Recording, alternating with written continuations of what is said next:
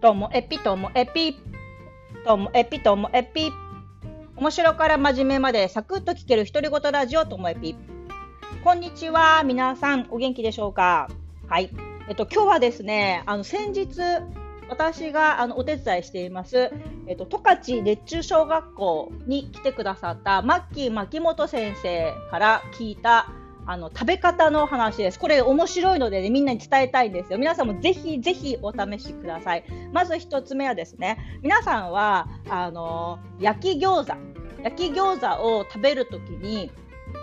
焼き面の方を上にして食べますか、それとも下にして食べますか、どっちにして食べますか。これ私はね、自然と焼いてる、ね、焦げてる面は下にして食べてたんです、いつも何も考えないで。で、あとはお寿司は、シャリの部分、ご飯の部分とネタ、ね、お刺身の部分をどっちを上にして食べますか、下にして食べますか。でね、私はね、これね、シャリ下で、ネタが上だったんですよね。で、何のことを言いたいかというと、これ正解というかね、マッキー先生のおすすめとしては、焼き面は下、餃子のね、でお寿司はネタは下なんですって。何のこっちゃですよね、これね。何の話かというと、自分で今口パクパク何かこう噛んで食べてることを想像してほしいんですけども、噛むときって上の歯と下の歯だったら下しか動いてないんですよね。まあ、顎が下ですからね、あうとやったときに、ということはなんか食感、食べた時のパリッとかジュワッとかっていうのを感じられるのは下の歯の噛み合わせの方なんですって。なのでパリッっていう餃子の感じとか、ネタのジュワッてくるとかシュッてくるっていう感じは下にした方がいいよっていうことで、なのでね、シュークリームもモコモコしている方を下にするとかっていう、こう下を意識して食べるといいよって話で、いやこれねすごいなと思います。実際にシュークリームを逆さにして食べたんですね、この間。やっぱりね、ふわふわのやつをちょっと食べる感じとか、まあ、サクサクシューもね、サクサクを感じられるし、いや向きって大事だなと思いました。まだね、その話を聞いて以来お寿司は食べてないので、お寿司でね試したいなってね思うんですよね。お寿司のこのネタを下にして食べるっていう感じね、まさかひっくり返さないだろうって私は思ってたんですけどね。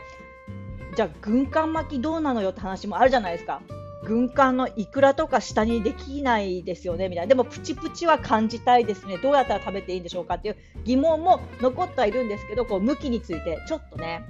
工夫したら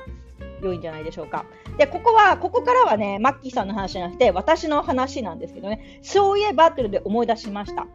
私ね、プリングルス好きなんですよ。皆さんポテトチップのプリングルスご存知ですか。それの緑色のボディのサワークリームオニオンでしたっけ。味が好きで食べるんですけれども、あれも向き気にして食べたことありますか。ね、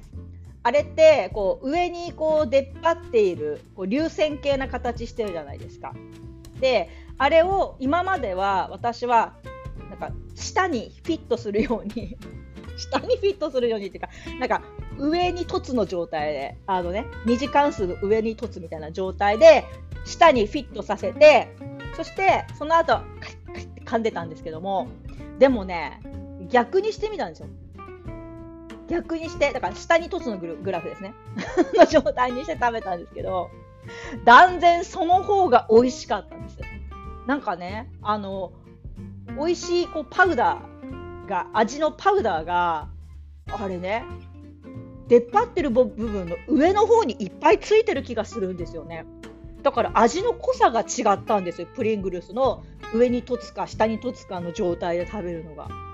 いやね、ぜひね試していただきたいなって思うんですよね